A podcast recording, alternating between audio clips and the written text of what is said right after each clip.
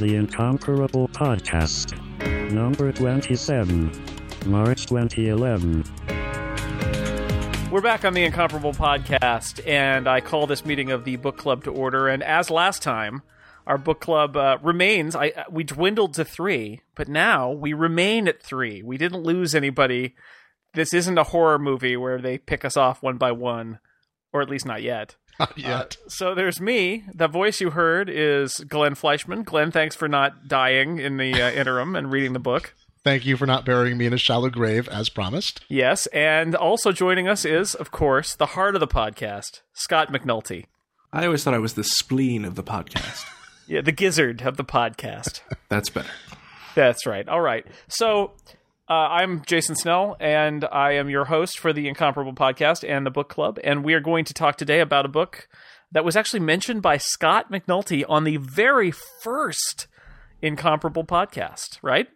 It just takes us a long time to get to things. Yeah, well, for us to all read the book, or at least all. By all, I mean the three of us to read the book. You mean the people who are literate. Yes. People who use the word to read. That's right. So the book is The Dream of Perpetual Motion by Dexter Palmer. Very interesting book.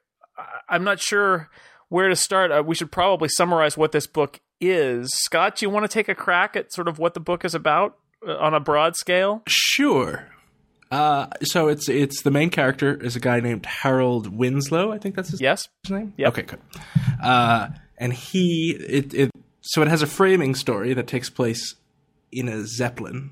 Yes. That's not really a framing story. Check. No, because it keeps coming back and forth. You sort of start and end there, but there's also...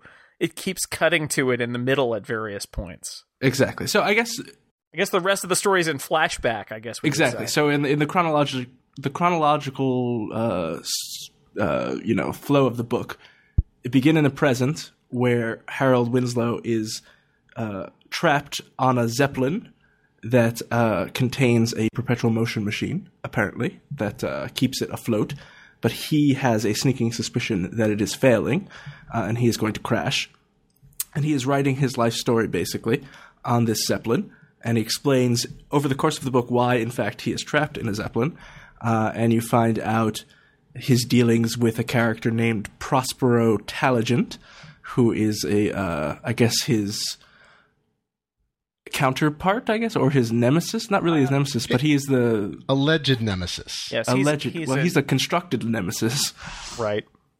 He's an industrialist and inventor, and his frozen corpse is stored on the Zeppelin. And that's not a spoiler, amazingly enough. That is not a spoiler. And he has a daughter who is, I guess, kind of a love interest, maybe, called Miranda. And so the story is really Harold and Miranda, all about the relationship between Harold and Miranda, and how Prospero interacts, kind of sets in motion a series of events that leads to the beginning of the book through to the end of the book. Right. Does that make any sense? No, I think that was very good. That's okay. Yes, well said. And better than the author said it, in fact. And the setting of in the flashback is we'll get to that, Glenn. Is Zeroville, which is a fictional city in the 20th century, but it's not the 20th century as we've come to know it. It's this, I guess you could say, steampunky kind of. It's the future as viewed from the past kind of thing, and there was an age of miracles which has passed, and now things are more modern, but they're modern in a very strange way, where there are mechanical men and other strange inventions that seem to have all been created by this Prospero Taligent, who is a enigma of a character. Yes, he's a very mysterious guy. Yeah, it's steampunky. It's like we're they have computers and the internet ostensibly and combustion engines, but everyone wears little tiny round glasses too. There's a style. No, I'm sorry. There's a style, aesthetic, a style and description of things that makes it sound like a sort of 18th century steampunk or 19th century steampunk, veneer, and yet all sorts of modern stuff is there too. It's just there's not plenty. Things are sort of in short supply, but people aren't all starving. So it's not precisely it's a dystopia, but it's not thoroughly horrible. It's just different. I don't know. I read the sort of city of Zeroville had, it's like the movies that are set in the early 20th century, the late 19th century, where it's sort of, well, we don't have a lot, but we've got pluck, by gully. It was that sort of thing. There's enough of an economy that our main character, our anti-hero, can be employed as a greeting card slogan writer. What's sort of hilarious, by the way, as the greeting card slogan writer, the way it's described in which he and his colleagues write them is precisely the way in which America Online used to construct its advertising slogans about a decade ago.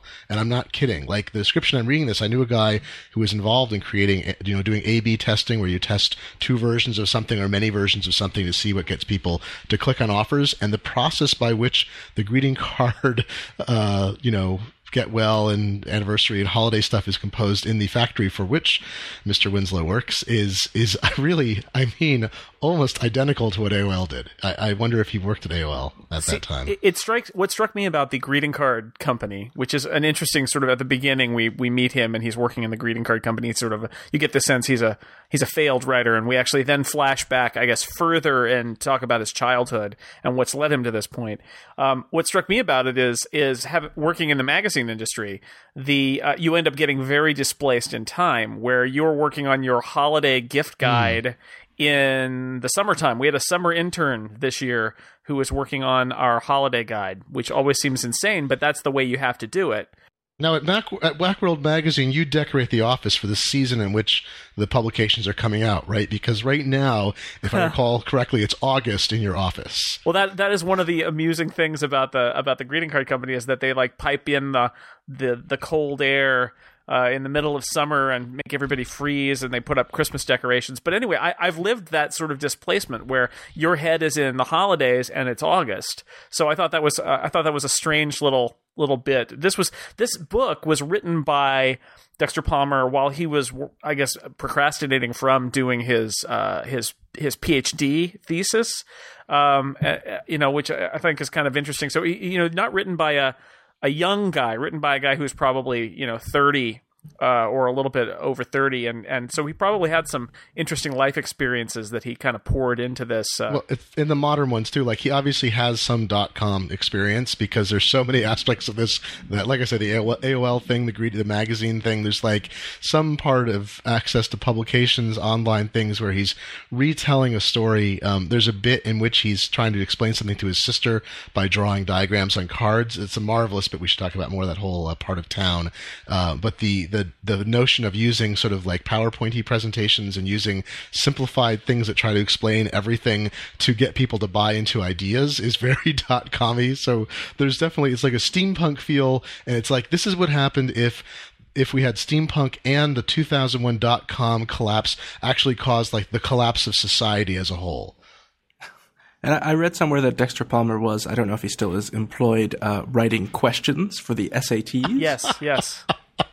Oh, well, that's the thing. Then that's where the question thing comes from, because it's that process of through the crucible, you come up with an idea and it is looked at by other people and crunched as something that is possibly recognizable to your original, but has to be acceptable to these arbiters that are far higher levels above you.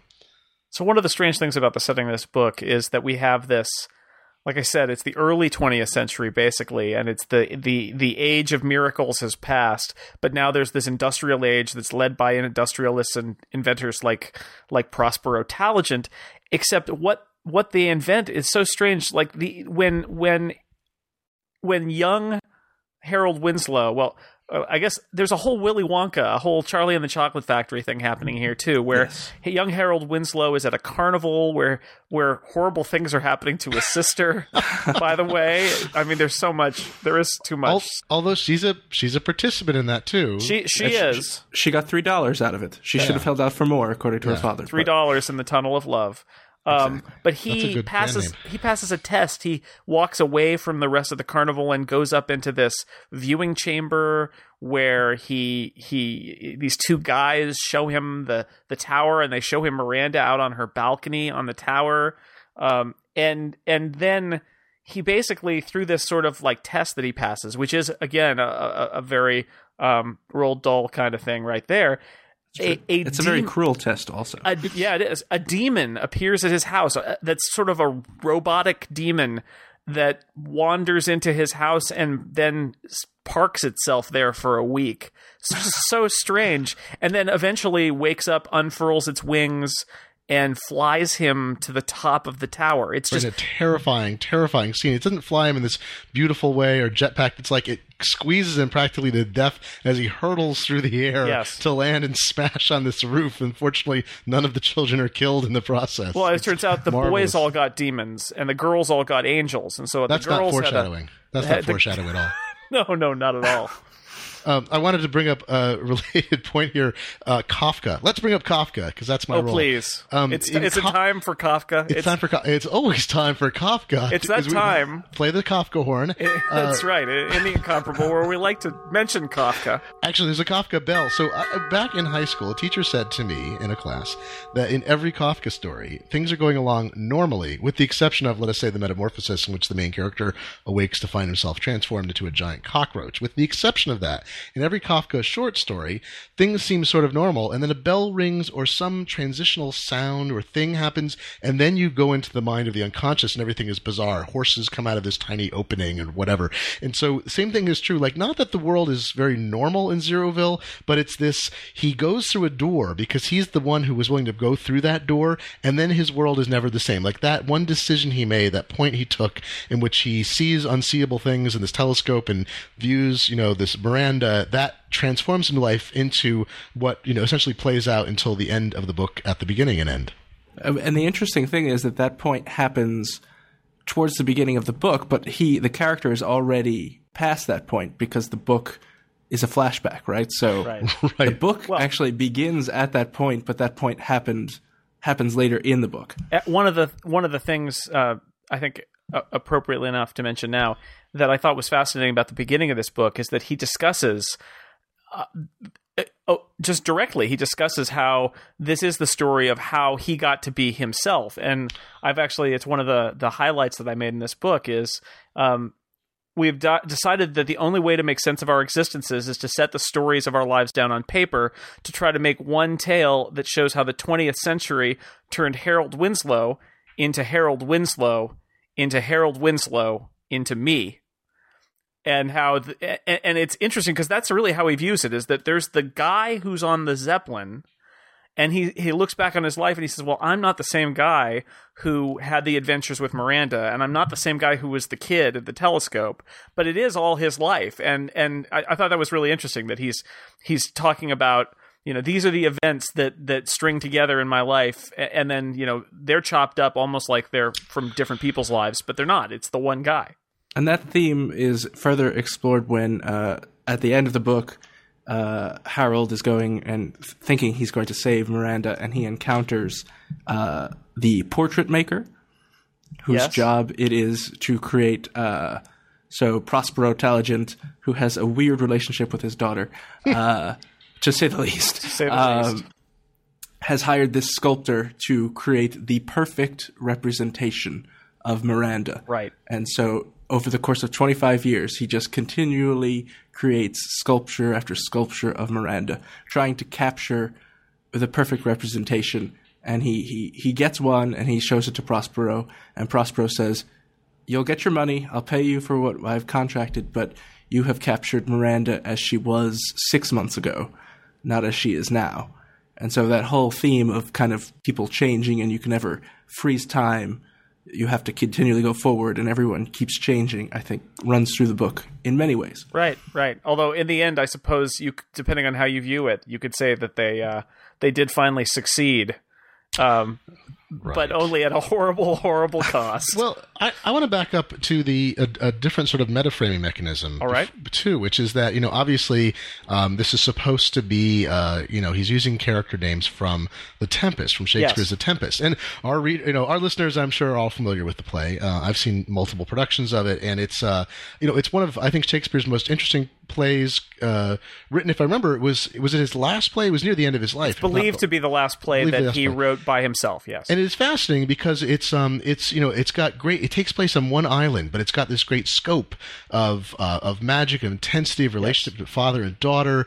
There's the Disney-fied missing mother, as always. There's a man taking all his powers and throwing them away. Imagine the entire all six seasons of Lost squashed down into one play. That's sort of it, isn't it? I haven't seen Lost, I can tell that. Yes. And so Tempest, The Tempest is an incredible treasure trove that authors have plundered and alluded to for, hundreds of years. Prospero's books is a fascinating, as Peter Greenaway, almost unwatchable as most of Greenaway's work, but insightful into different aspects of the personality of the magician, the creator, the sexual being, the relationship of a parent and child's role. So it's this great source material, and I think that's one of the things that I think he does. Palmer does best is he's not a slave to the plot of the play. And as you read the book further, you realize that this isn't just an accident. It's not the novelist Dexter Palmer imposing his will on a narrative structure and trying to recast it. In fact, as you get further in the book, you realize that it is his character, Prospero Taligent, who has imposed his will inside of the book on the characters. Yes. It's a great conceit that we don't know if his name was originally Prospero. He does not recall. In the book, he talks at some point about coming to being into existence as an adult. He does not recall having a childhood. He does not believe he had one. Right, which goes back to the whole idea that I'm not the same person as that person. And in fact, there's Glenn. To your point, there one of the lines that I highlighted in the book is when Harold is talking to his sister, and he mentions Prospero Taligent. She says, nah, he probably named himself that. He was probably a teenager yes. looking through a book of Shakespeare plays or something, doing a homework assignment, and he pointed his finger at a page and said, there, that's the name I want, and that's the person I'm going to pretend to be. And he called himself Taligent because he likes failed Apple IBM joint programming languages. That was my thinking, yes, exactly. Who doesn't?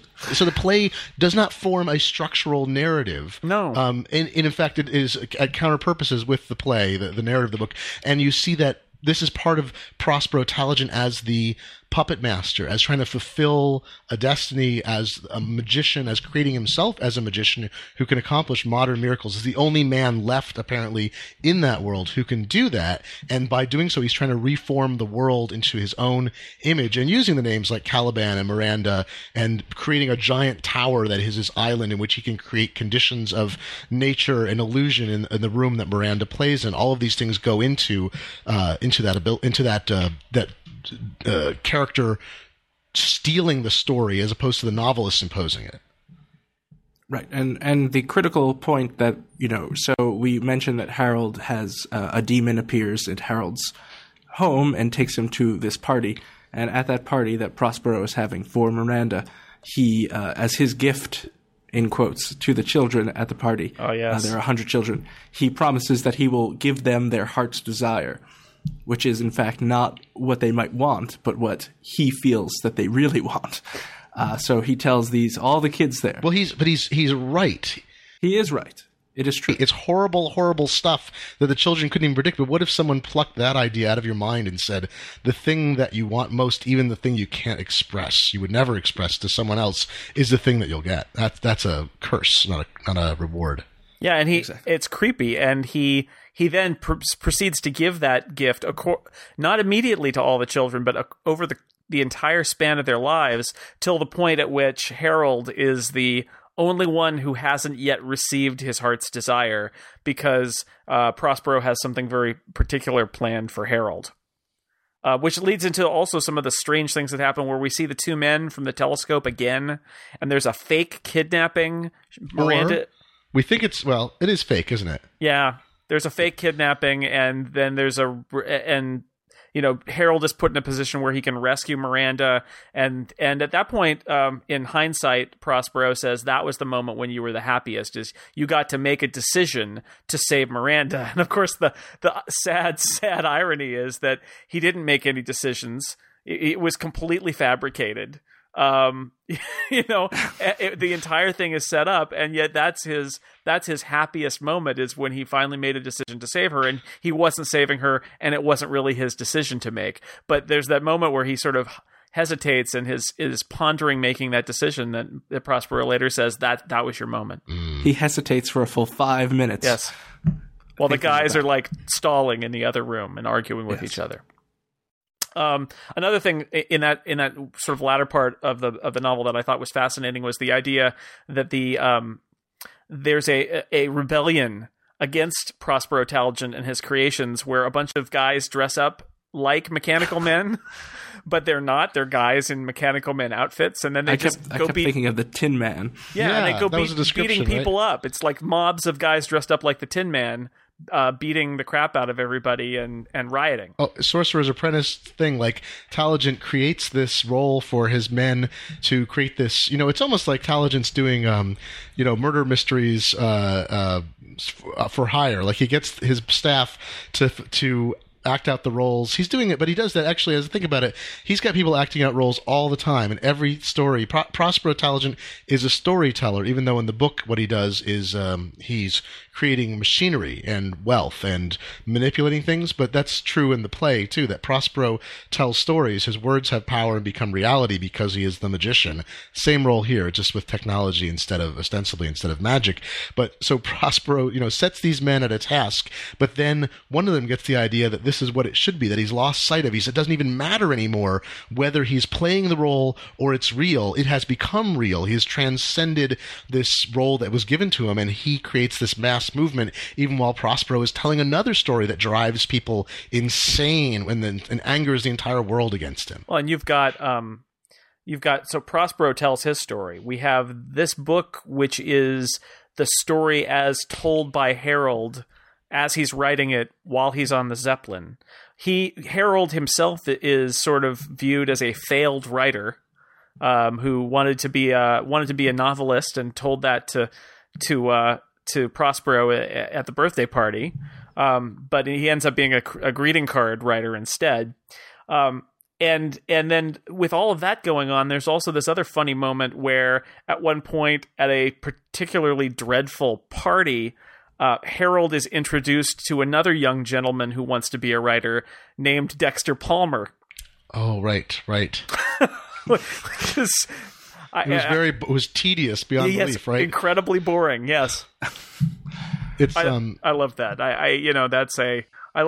That's like the literary equivalent of Alfred Hitchcock appearing in a cameo in his film. But I love that Palmer is merciless to his namesake in the book. He's just an incredibly boring college guy that has nothing interesting to say and that everybody is trying to get away from. I would like to talk about women. May we talk about women? Oh, that's why everybody does a podcast, right? Is to talk about women, right? Absolutely. Right. Well, I want to talk about the generative function. I want to be all, deconstructionist, 1980s lit crit type, but not precisely. But all right, you don't want to talk about the themes of storytellers and the writers, or we covered that, so I can check that box. Is that check that one off? Now we're going to talk about the generative function. Generative function is usually assigned to him, even though it is a writerly thing, right? Prospero being the magician in the play, in the Tempest, Prospero has to defeat was it Sycorax the witch, kills her. And or puts her, locks her into kills her, sort of steals her son, who is then hates him. His daughter Miranda supplants Caliban, who is this awful creature, and Miranda is pretty. And Prospero has taken the generative function from the witch, and now as a male has sort of two generative functions. He has the function of magic, and he has the literal organ of generation, right? So I'm being very lit-crit, but it's true. And I think I would not argue that Palmer is influenced by some of these same ideas, because in the book there are no mothers, of course. Winslow's mother is gone. She's been transformed. His father tells these insane stories. She may have been turned into a pillar of salt, but she probably just ran away. His sister is crazy. His sister's friends are insane and ultimately lead to her spoiler horn, right? Spoiler, her demise, yes, sort of. And you can't talk about this book without spoilers. Yes. Yeah, I know, it's all spoilers. And Miranda has no mother, ostensibly. We don't know of any mother. She's adopted. And Miranda herself is an incredibly odd duck as a woman. She's not allowed to express her generative function. So there's all of this, there's no women. All the women are crazy, or all the women are being suppressed, being locked in this little girl pattern. And then I find one of the most interesting underdeveloped characters in the book is Ophelia, one of his coworkers. I was going to say that, yeah. I love Ophelia. She's 6 foot tall and beautiful and creative, and she is the only optimistic person in the book, right? She's the only person with any hope, and as a result appears sort of ridiculous, even though she could have this marvelous life. She's in the wrong time, city, place novel. And she repels the advances of the idiot men who she works with. And yeah, when you mentioned no women in the book, I was going to say, well, there is Ophelia, and she's, you know, speaking of characters named right. for Shakespeare plays. But she's not like the other female characters in the book. She's not like anybody else in the book, basically. Well, that's true. She's awesome. I love Ophelia. I want like the book of her life, a positive novel in which there's creativity and she's living in a. I want alt history Ophelia because she is interesting. I mean, that is part of the problem with the novel for me is that you start out. I usually start when I read a book, whether it's nonfiction or fiction. I assume there will likely be interesting characters and possibly likable ones.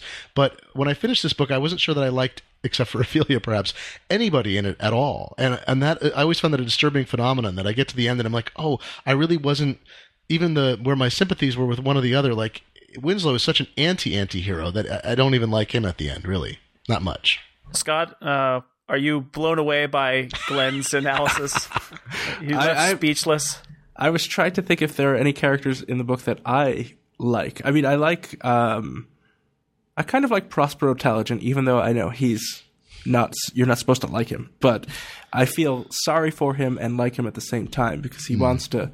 He spends so much time building the future, and then he decides, this isn't probably good, and so he wants to be frozen for 100 years in a machine that he builds around by sacrificing his daughter, but the machine is failing, so his life work.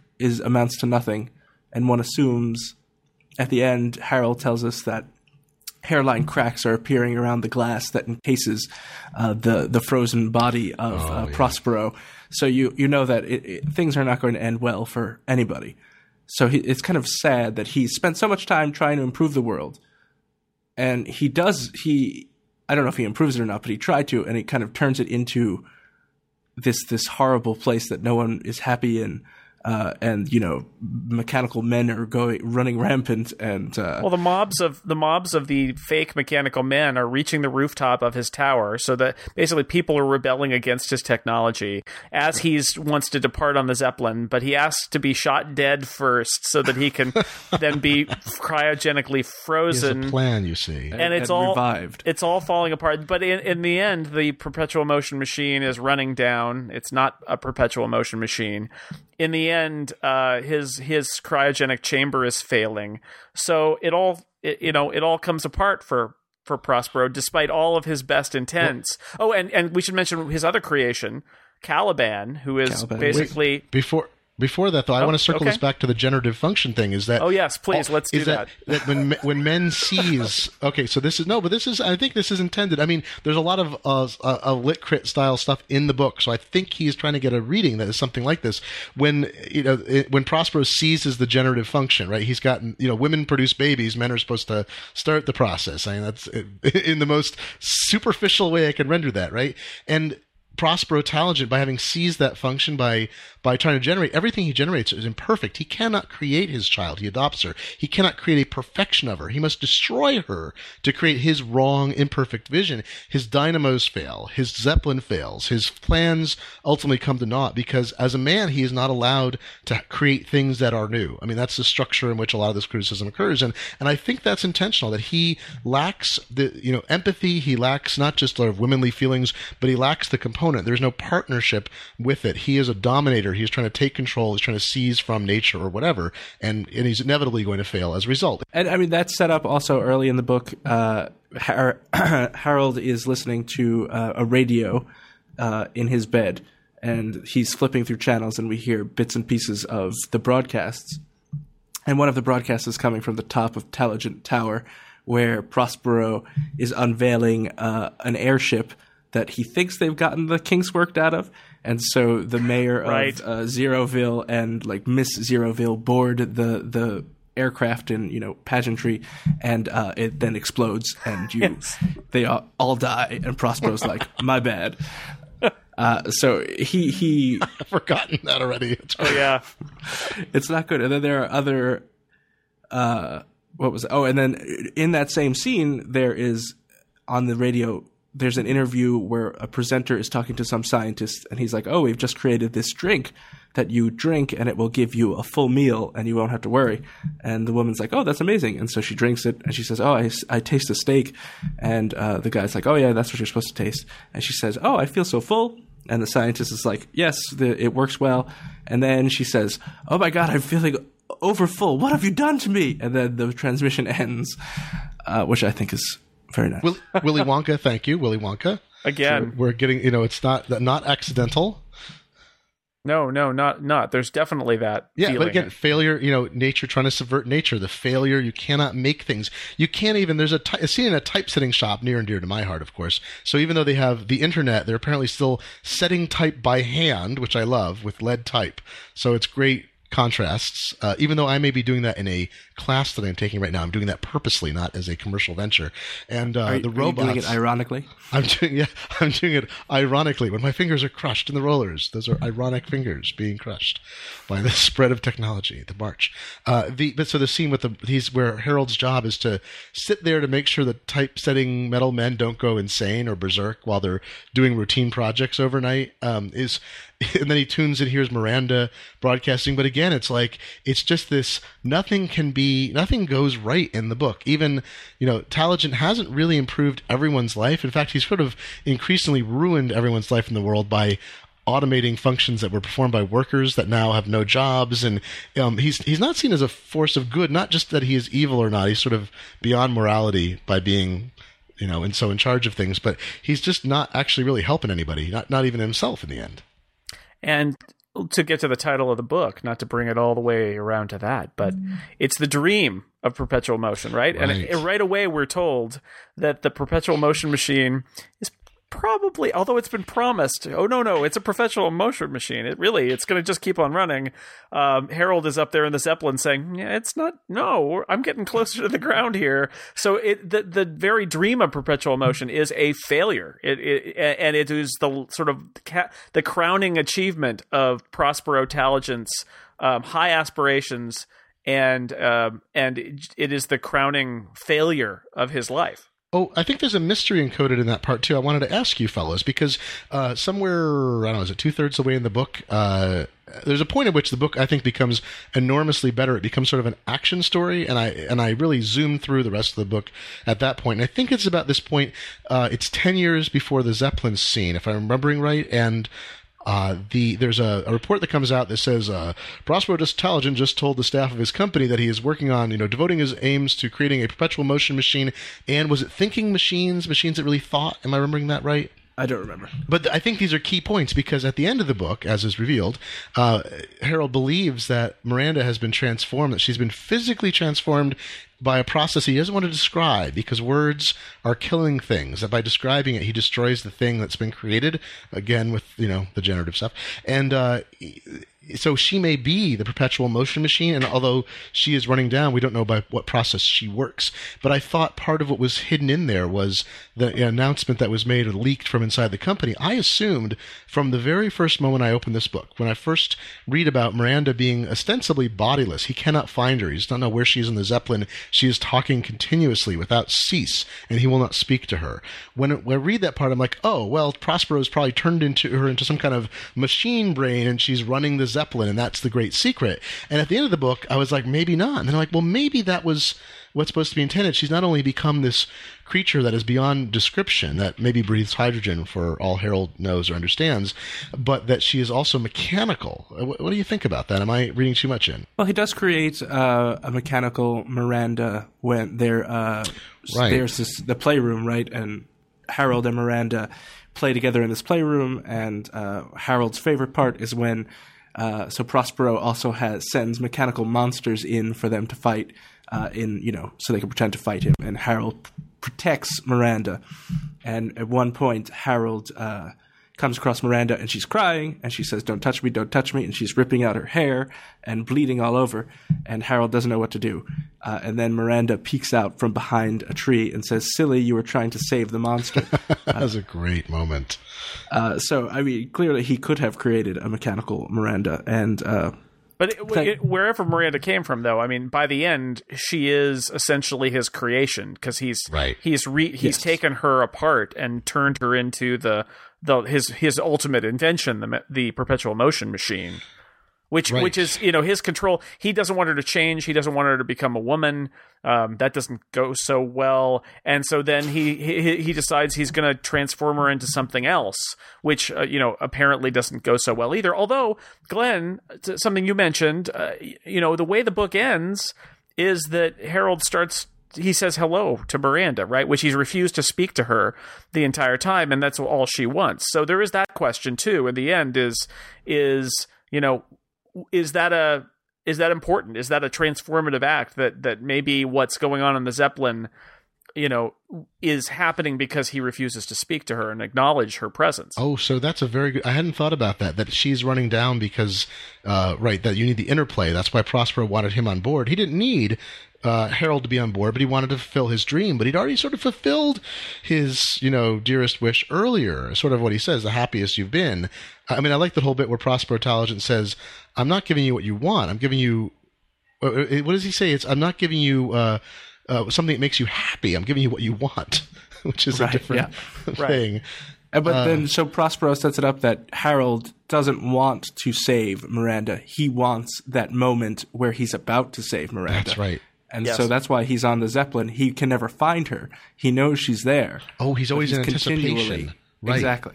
Well, there's also, by the way, the mechanical thing. I was thinking there's a part when he and the portrait maker, Prospero and the portrait maker, are spending, 8 months physically disassembling Miranda and doing terrible things to her, as they say. He says at some point the portrait maker describes Prospero saying, now you have ethics about the information matrix, you know, meaning ostensibly the brain. And I'm thinking, well, that's the point at which they have eliminated her, that they have, you know, they've disassembled Miranda to the point that they have removed, you know, her brain. Maybe they've digitized it, maybe they've done something, but it's ineffable. We don't know. But where he's transformed her into something different, I'm thinking no, it's not something as simple as he made her an android, but that he took her out of the realm of, you know, pure physicality to transcend into, you know, this flying machine, whatever it does, the impossible perpetual motion machine. And I think, you know, thinking about this now, Prospero has spent his entire life changing the world so that he could stop it, right? Because everything he wants to stop Miranda from growing up, and he wants to stop himself from dying. So he's constantly using change in order to freeze a moment in time. That's very good. I have a degree in English. Oh, wow. Bravo. My degree is in pretentiousness. Can you tell? Oh, Masters. Art. I'm sorry. It's in art. I'm sorry. Same thing. So as the guy with a communication degree. I will try to communicate to you. This book is hard rowing at some points, right? Yes. I mean, I would find that I would read a chapter and I would still have 20 more minutes on my bus ride. And I would say to myself, I can't read another chapter now. Oh, good. You too. I had the hardest time getting through the first 2/3 or 3/4 of this book. And it wasn't as if I was having a hard time reading the chapter. It's just after a chapter was complete, there was so much in it. And I felt almost exhausted. Like I can't do more of this right now, because it's you know, it's very dense at points. I think actually beautifully written. Although at points you could argue overwritten, but yes. I really liked that he was, you know, it's not often you read a book that where the author is trying so hard to write interesting things in interesting ways, and I really appreciated it. And at moments I was really taken by the beauty of what he was writing, just the way he was writing it. But I would, you know, it was not a slog in the sense that I was in the middle of a chapter and my eyes were crossing and I just couldn't bear to go on. I'd get to the end and I'd be like, wow, I'm not going to read another one till tomorrow, because I need to take a little break and think about what I just read. So that goes on, and it does pick up as you go. I think that's true, Glenn, that things start to move a little bit faster. I kept waiting for more Zeppelin. I wanted more Zeppelins. But then at the very end, when you are reaching the climax, and it's literally as Harold is climbing to the top of the tower, we have these two encounters. The giant male tower. I'm sorry. Penetrating member piercing the sky. Excuse me. Thank you, Glenn. Sorry. Yes, we got it. Mm-hmm. I didn't get that. He's trying to make the point. Palmer was. So he's ascending the tower, and we have these two encounters with these guys who tell stories, and they're kind of long and they're fascinating, but they basically, the plot is paused so that we can go back in time from a different perspective. And you've mentioned the one, which is the portrait maker who creates these sculptures and then eventually aids and abets Prospero in the modification of Miranda into the perpetual motion machine. But there's also the guy who works in like the coal pit. Oh my God, I love it. Oh yes. No, it's on not the 101st floor. Yeah, the coal pit being, of course, at the top of the building, the most sensible place to eat it from or something. That's where you would put it. A coal pit. Sure. I put all of my coal. All my smoke and my carbon-based products are always on the 101st floor, on the top floors of the building. But anyway, we haven't talked about that. That's another. I mean, you grind the story to the halt a little bit, to a halt. But that story seems to be basically the story of the truth of Miranda, or at least as much of a truth as Miranda was allowed to have, which is that she has these repeated sexual liaisons with the guy who works in the coal fire pit room, whatever it is. And I thought that was interesting that we hear that story, and then we hear the story about the perfectionist vision of Prospero and how he wants to have Miranda appear, and it's preceded by the story that's really the real down and dirty story of a guy who's covered in coal dust, and this girl comes to him and they take a tumble in the piles of coal and have over and over again covered in coal dust. And it's just sort of fascinating. I've never read a hot sex scene about making love on a coal mountain. That's pretty interesting. You haven't lived. Check. There are many men who shovel coal here. Coal mound sex. Master. Check. Finally, I can check that one off. Zeppelins and the coal mound sex scene. If that doesn't get you to buy this book, I don't know what's going to. Hey, we missed, if I may interject, as I'm known to do, Astrid. We haven't talked about Astrid much. Yes, she's on my list. So Harold's sister, Astrid, who is an artist. Like a performance artist. Who is like Ariel from the play, the sprite, the magical sprite in the play. All right, Ariel. Well done. Well played. Okay, thank you. And she's an artist, and she's surrounded by absolutely horrible sort of arty people. And actually, I loved those scenes, and they can make your eyes cross, because he doesn't just say, they said the usual pretentious crap that people say at these things. He has whole pages of dialogue of the pretentious crap. He writes the pretentious crap for them. And and I loved it because it made me laugh so much, because I went to, I like I said, I have a communication degree, and it's the kind of degree you get when you hear people talk like the people at Astrid's party. And I actually, if I can quote from it briefly, Glenn, if you'll allow me. Well, I just point out you have art, communications, and English. I think each of us knows precisely the particular flavor of bull that's involved. What Astrid's doing here is liberating language from the patriarchy. Is this how critics talk? Harold's idea of an art critic is someone who wanders through a gallery and waves his arm in the general direction of a painting while saying, "Notice the diagonal." Astrid, Charmaine says, to Harold, realizes that we live in a world in which an enduring patriarchal hegemony, there's my favorite word from comm class, has transformed the woman's voice into a commodity. By representing her own language and giving it a body, as Astrid has done here, she embraces that patriarchal desire to commodify, while subversively reaping the benefits of that commodification. Oh, that is so perfect. And it's also accurate if you strip all the garbage away from it. It's a perfect description. It's not BS. I mean, it is phrased in the right language, and yet she's not saying nonsense. She is saying exactly what Astrid is doing. So Astrid's art ends up being something that she sort of lifts from Harold in their conversation in the silent bar, which we also should talk about. Oh, the silence bar. But before we get to the silence bar, it's fascinating because she ends up building a sound sculpture, because Harold goes on this rant that, again, I mean, there's so much here that we keep bouncing around. He goes on this rant about sounds and how there are more sounds, and every day as the industry creates new things, that there are more sounds. And at some point he's concerned that all the sounds will cancel each other out. And then there'll be billions of machines everywhere and it'll be completely silent because it's nothing but noise. And he can't, he wants to shut out all the sound. That's a kind of a theme. That's how he goes up in the telescope. He wants to escape the noise of the carnival. And Prospero calls back to that when he says, this is how you get away from the noise. My Zeppelin is perfectly quiet. Yeah. Yes. And of course, over time that breaks down and the noise creeps into the Zeppelin too, as the perpetual motion machine. And then Harold has a series of recurring nightmares where the Virgin Queen is going to commit suicide, and he only can save her. And in the first dream, he's supposed to say the exact word that will save her, but he can't think of the word. And then the second iteration of the dream, she's at the edge. He's about to say something. He's trying to say something to her, and then he notices an exact negative of himself, who is saying what he's saying backwards and canceling it out so that the Virgin Queen cannot hear anything.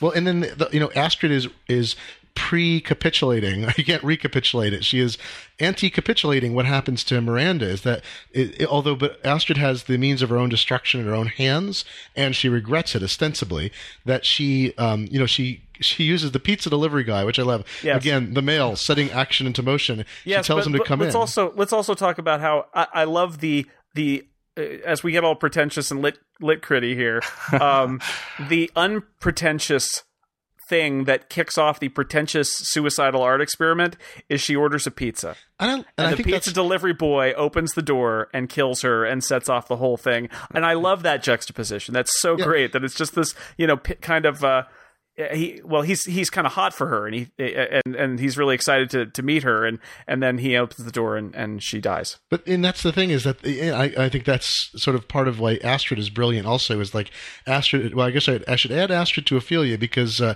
I should say that's funny. I was saying originally there are no there's very few women in this book, but all. That Miranda, Astrid, and Ophelia are all aspects and all fascinating. Astrid is a hoot because she's slightly insane. She speaks the truth. She does things that are unacceptable, and she just does them. That is what she means to do. So when she builds this unbelievable contraption, that's cancels noise out, creates this thing, and then burns her alive, encasing her in bronze at the same time, and she freezes the moment. Right, the noise stops.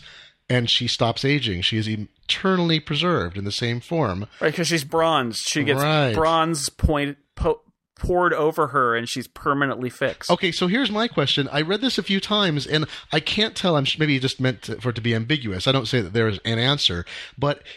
her pretentious friend tells the police, she said, I don't have the phrase in front of me, a buttered spleen, right? Isn't that what she says? Right. And the police say, well, the pizza delivery guy said she said, stop the machine. Yes. Meaning stop the descent. Did she regret it? Did she get her friends locked her into the cage? That's how I read it. And sat there for 4 hours with her, but she told the pizza delivery guy to come in. So, and my question is, did she regret it at the last moment, or did her friends kill her? The way I read it is that she regretted it at the last minute, like anybody would. It's that she comes up with this great idea, but faced at the moment of her own death, she begs to not die, and it's too late. The art world is looking on, and it's time for her performance. Buttered spleen, and that becomes part of the performance, right? Because that is the title of this episode, isn't it? Buttered spleen. No. Oh, all right. Oh, I'm curious what it will be then. I wonder myself. So let's talk about the silent bar, if you don't mind. I will shut up now. Another nice thing. They go to a part of town where people don't communicate. Is that right? Except through not orally. Right. They communicate with written and hand gestures. Right. Is that it?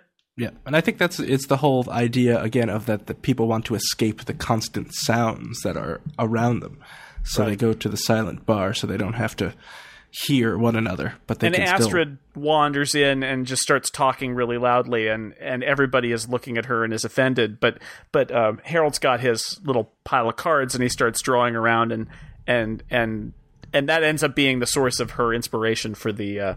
For the art project. Right. First she takes the cards and then turns them into paintings or statements, right? Which is what gets her the show to start with. Right. Where he meets Dexter Palmer. Right. And here's all the pretentious dialogue about Astrid's art. Yeah, you know, it's funny, as we've talked about this book, I like this book more unpacking it into all of its component elements, much as if I were redesigning Miranda to suit my own images, than I did when actually reading it, I think. I was just about to ask if you either of you enjoyed this book, or if you liked it, I should say. That's a good question, Glenn. Did you like? I mean, I've already said that it was a bit of a trial at times for me to get through a chapter, and then I'd have to take a break. But did you like reading it? I did not enjoy reading the book until we got to the last, like I was saying, last quarter or so. And then I zoomed through that. It felt like a different book, even though Informant was the same. But I think he finally had to set all of the machinery. You know, I think the first three quarters or so of the book, he's building the mechanism. I'm sorry, I'm being so pretentious on this podcast. He's building the mechanism. He's putting all the clockwork into position and telling us all the pieces that have to come together. And you're sitting there wondering, when does this whole watch start ticking, or does it fall to the floor as a bunch of gears? And then once that sets in motion, then I'm like, I zoom through. I mean, I think it took me 5 or 6 weeks, literally in like several page increments, to get through the first three quarters. And the last part I read in an hour or two. So I wouldn't say I liked reading it, but I like thinking about the book more after having read it than I did interpreting it while I read it. Yeah, I think I would say the same thing. Is that while I was reading it, I really enjoyed the writing. It's not every book I read. It's actually pretty rare that I sit there and I think, wow, this is beautifully written. And that was really what I kept thinking, is this is a weird book, but it's kind of beautiful. I mean, the writing is beautiful, and the setting is so detailed and strange. It is a little off-putting, and the characters are kind of off-putting. And like I said, it was so dense at times that I felt like I needed to take a break and not just kind of go to the next chapter, but I needed to actually like decompress a little bit before I could and unpack what I had just read before I could move on, which is much more of the kind of, I think you get that from a book that you were assigned in college in a lit class. It is that kind of feeling of, this is not just a page turner. There's a lot of stuff going on here. But in the end, I did like it. And, you know, what I told my wife as I was reading it is, I am reading this crazy book, but it's kind of beautiful, but it's really, really strange. Not like anything I've really ever read, although it's got pieces of a bunch of different stuff, right? All the way down to Charlie and the Chocolate Factory. So I'd say I liked it. Scott, what about you? Well, I think that it was, so I read it when it, like a couple months after it first came out last, so probably about a year ago today, in fact. And I thought it was the best book I'd read all year. I really enjoyed it. And I do not reread books generally, just because I don't. But I, in preparation for this podcast, I reread about 75% of the book. And I enjoyed it even more. I think that it's just that I think it's a great book, but I don't – and I recommend it to people, but kind of, you know – hesitantly, because I don't think that it is for everyone. I told my wife she had to read it, and she read the first like 10 pages and said, I'm not reading any more of this book. I think Dan Moren did that. Which is fair. I read this book for you, Scott. I read this book for you. Thank you, Glenn. But I really, really liked it. Yes, well, I liked it. I definitely did like it, but it is a challenge, and it is not the kind of book that I would recommend for somebody who just wants a fun book to read. If you want a fun book to read, don't read this book. I'm glad that you suggested it, though, because it's not the kind of book I'll often stop and get stalled in books like this, like I did, and the notion that we were actually going to talk about it made me read it, and I'm glad I did. I mean, even books that I hate, I'm often glad I read, because if they've given me fodder for thought, that's good enough. If I come up with new ideas, new ways of thinking, this book I certainly found fascinating, even if I couldn't say I exactly like it. So thank you, Scott. It's the very definition of a good book club book. It's the kind of book that you need to be, I think, maybe motivated to read a little bit, and then have the promise of being able to kind of discuss it and unpack it with a group later, because it really, I think, benefits from walking through all of the different things like we have done here. I think it really helps, because there is so much in there, and if you just kind of flip through it and then move on to the next thing and don't really consider it, I think you're missing the best feature of this book, which is there's a lot to mull over afterward.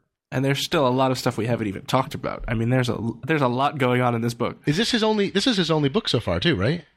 I believe so. That's pretty amazing. This is, although like perhaps there's some SAT test that you can like. You may have read his work, yes. Well, this is like Harkaway, Nick Harkaway, The Gone Away World. That's his only book that's out now. I think I told you folks, for Economist article, I talked to Nick Harkaway, who was a lovely, lovely fellow, and he said something about having 3 other novels.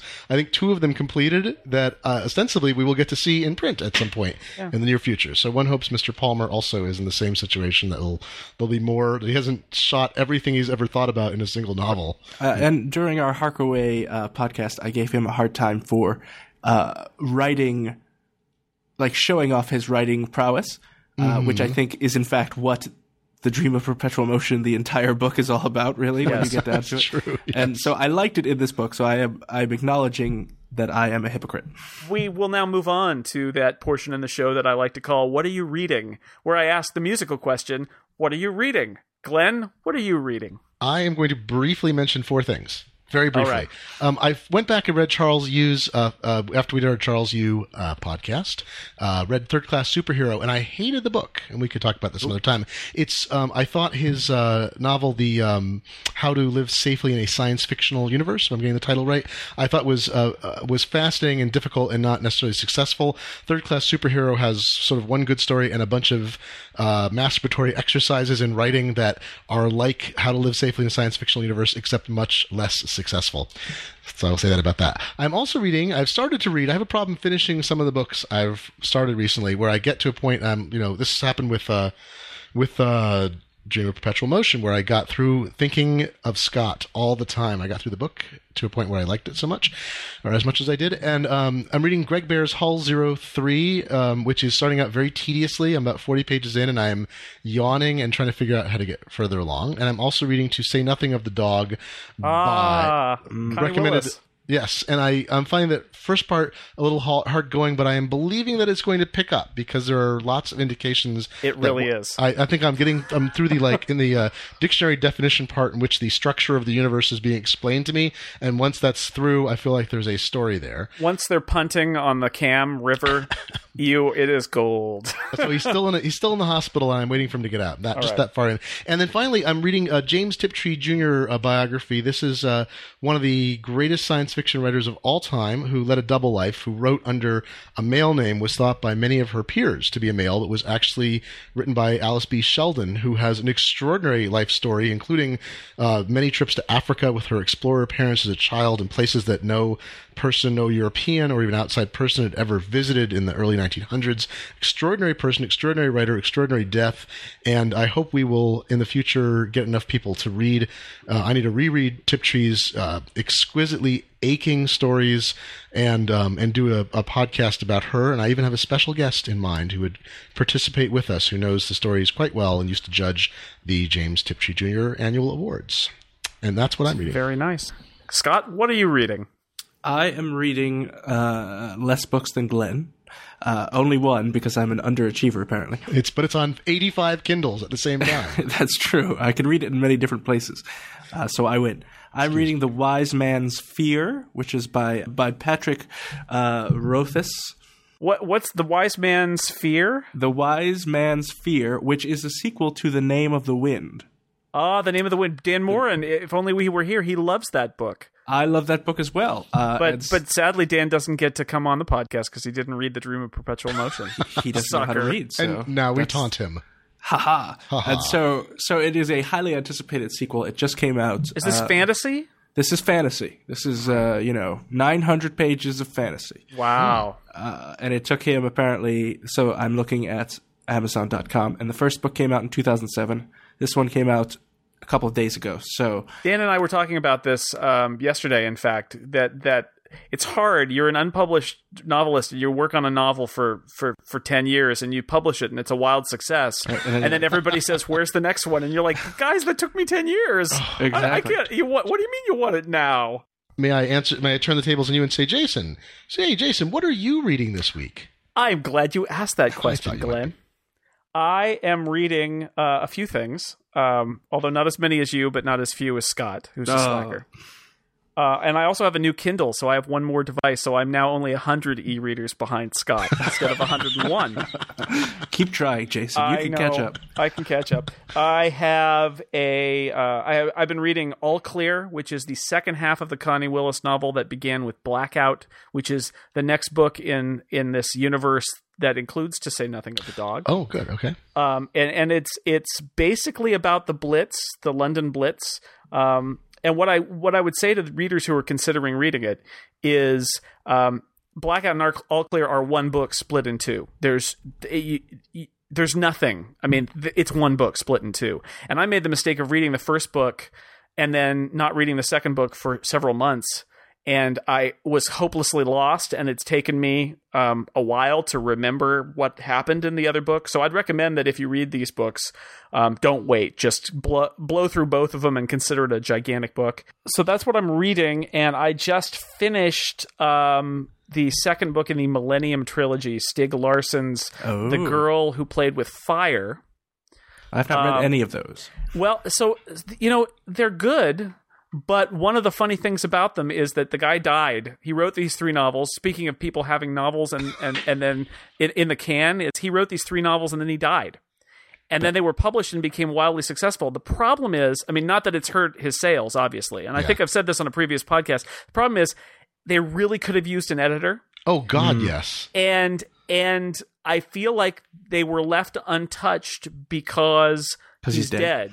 Oh, but you know, the other thing is the English and editions. And the translation. I'm sure the translation is problematic. There's a wide condemnation by people who are bilingual that the English translation that was published, especially the first book, is really radically...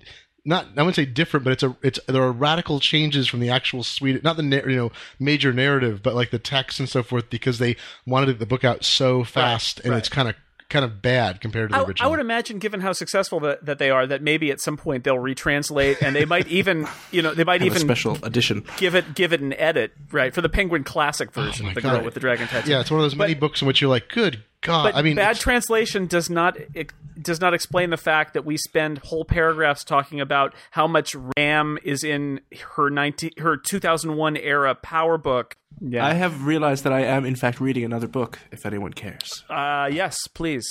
What book is that? Have you been reading these books while we've been talking? Yes. What is the book, Scott? It is called... So I spent a while reading the 13 of the Vorkosigan books or whatever. Vorkosigan. Vorkosigan. There you are. Vorkosigan. I still can't say it. Bless you. And so I was overwhelmed by it, so I said, I need to read something completely different. I read a couple of those, too, but I didn't even want to mention that, because, I read those, too. I needed something completely different, so I picked up a book called Thus Was Adonis Murdered, which is by Sarah Caldwell, and it is about these four lawyers, or I guess barristers, in England. 18th century New York? No, this is like 1980s England, and they solve mysteries. Ooh. So. That's what it is about. All right. Great. And so next book club, and this is a note for all of you listeners out there, as well as for people like Dan Moren who are slackers. Oh, he's probably not even listening. Probably not, because he's that much of a slacker, and he's sad that he can't. He's illiterate, so he's unable to hear. That poor guy. Yes. Stories of Your Life and Others by Ted Chiang, along with a novella he wrote called The Life Cycle of Software Objects, I believe. Yes. Which is available online for free, and we'll put a link in the show notes on theincomparable.com. I have the beautiful, beautiful, slightly expensive print edition of the book because I like him so much I wanted to buy it. He's being published by a small press, I believe, and I think it's local here to me in Seattle, and I bought that, and it's a novella, but it's gorgeously illustrated and a gorgeous piece of printing, so I actually recommend the print book for once. All right. I'm looking forward to that discussion because I have many opinions. Me too. All right, and that's a short story collection, so if you're not used to reading short stories, I encourage you to give it a try. Actually, one of my favorite things to do every year is buy the year's best science fiction short stories collection. Yes. If you don't usually read short stories, I think Ted Chiang, a very interesting author, I think it's worth reading. At the very least, if you don't buy Stories of Your Life and Others, I would encourage you to seek out our link to The Life Cycle of Software Objects, which will give us something meaty to talk about. little preview, I think it's actually not one of his strongest works. I think there's stuff in Stories of Your Life and Others that are much better. But I concur. Yes. All right. Shh, don't tell anybody. And also, you should, when the Story of Your Life and Others, persevere through the first story, because I did not think the first story was very good. I've forgotten which one it is. And yes. Well, I love great, that. I will talk. Some mind blowing stuff in there. I'm trying not to say things now. I will stop. We will talk about it on the next book club podcast. So that's your assignment, dear reader, dear listener, listeners who can read. There's literate one listeners. Thank you out there. And then the only other thing I wanted to do before we went away was to remind people, if you've stuck with us this long and you're just not tired of us yet, that if you go to theincomparable.com or to rifftracks.com, you can see the iRiff that we generated, which is 20 minutes of myself, Glenn, Dan Moren, and Steve Lutz making fun Mystery Science Theater 3000 style of a sci-fi Western short from the 30s called The Phantom Empire, Chapter 5. And it turned out pretty well. So it's $1 on rifftracks.com to download. And if you don't want to pay $1, hang out, wait around. You know, in a few months, we'll post it for free. But for now, it's $1. So thank you for this discussion of The Dream of Perpetual Motion, guys. It was a lot of fun. My mind has been expanded. Me too. Mine has been digitized. Are you a perpetual motion machine now? In a Zeppelin? Am. Scott is powering my computer. That's right. That voice is coming from inside the computer. No. Ah! All right. So until next time, on that note, man your Zeppelins, turn on your perpetual motion machines. Glenn Fleischman, thank you very much for being here. Thank you so much. And Scott, it's great to have you on the podcast. Thank you very much for recommending this book, and it only took us like 6 months to get around to it. Well, I thank you both for reading it and sticking through. Unlike some, who shall remain Dan Moore. This has been The Incomparable Podcast. Of course it has. There is nothing else that could compare. Until next time, this is Jason Snell saying thank you.